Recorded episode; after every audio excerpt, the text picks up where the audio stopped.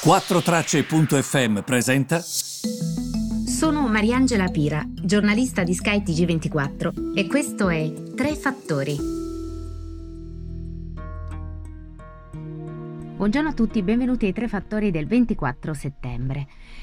Non possiamo non partire ehm, dall'Europa anche quest'oggi perché questa seconda ondata da Covid potrebbe davvero indebolire e fare danni significativi alla, all'economia della, della regione. Eh, L'Eurozona eh, ha visto la sua economia nel secondo trimestre, come sapete, eh, affondare dell'11,8%, anche se, devo dire la verità, eh, oggi si è espressa la BCE nel bollettino e nel terzo trimestre prevede un rimbalzo dell'8,7% eh, sul terzo trimestre. Il bollettino della BCE però, di cui vorrei parlarvi ehm, in modo più approfondito in questo podcast, è un po' preoccupante, nel senso che mh, sostanzialmente la Banca Centrale Europea dice che gli shock per l'economia europea sono stati triplici dal Covid-19.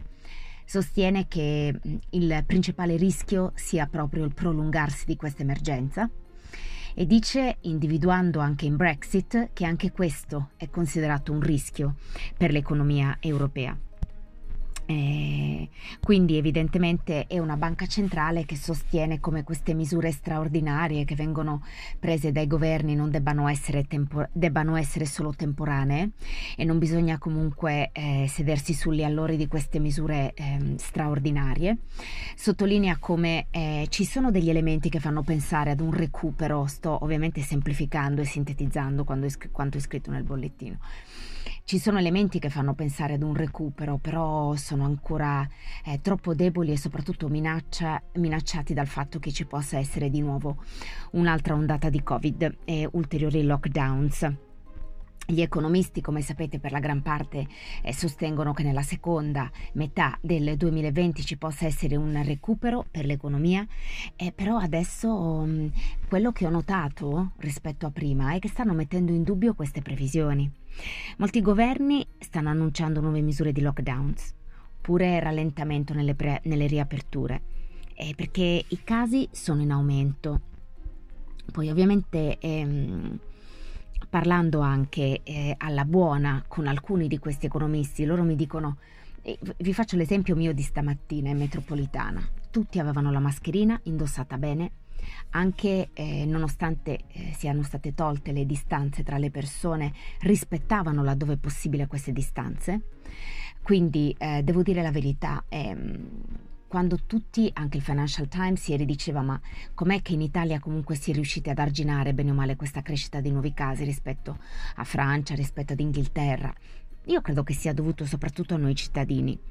Ehm, però e, e siamo circondati, mm, questa emergenza potrebbe essere dietro l'angolo. È interpellata da CNBC, mm, questo principale economista di ING, gruppo bancario olandese, dice che un'altra contrazione nel quarto trimestre mh, mm, è possibile, che le possibilità che ci sia un'ulteriore contrazione nel quarto trimestre sono aumentate incredibilmente. E, mh, si aspetta più lockdowns, si aspetta soprattutto che questo avvenga in paesi come Francia, come Madrid. E, e che comunque stiamo già vedendo situazioni emergenziali proprio a Madrid o a Lione, per esempio.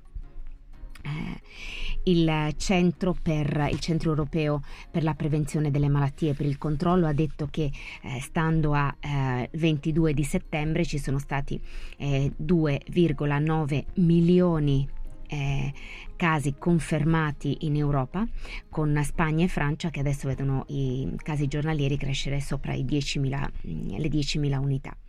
Ed è ovvio quindi che questo eh, ponga il rischio di una seconda ondata e di un secondo crollo per l'economia. E, ehm, quindi bisogna stare molto attenti. Io devo dire che guardando al caso italiano, tutti si chiedono ma come mai in Italia non c'è stata questa crescita di casi come in altri paesi europei? Secondo me mm, tutto sta anche nella responsabilità non solo di chi governa ma anche del singolo cittadino. No? Noi come spesso mi è capitato di dire anche in alcuni convegni non è che stanno sopra di noi le istituzioni, sono la nostra rappresentanza, quindi la responsabilità parte dal singolo cittadino e sarebbe bello che fosse così per tutti. Mm. Però per esempio in Inghilterra non è stato tanto così. Eh, io ho visto proprio una differenza molto forte. Tra l'altro, se voi guardate anche alla Cina, che dovrebbe essere quella, insomma, che già naviga a vele spiegate, ma non è così, eh non tutta la Cina si sta riprendendo da questo impatto grave economico che c'è stato dal coronavirus e non tutte le aree geografiche stanno facendo bene in Cina.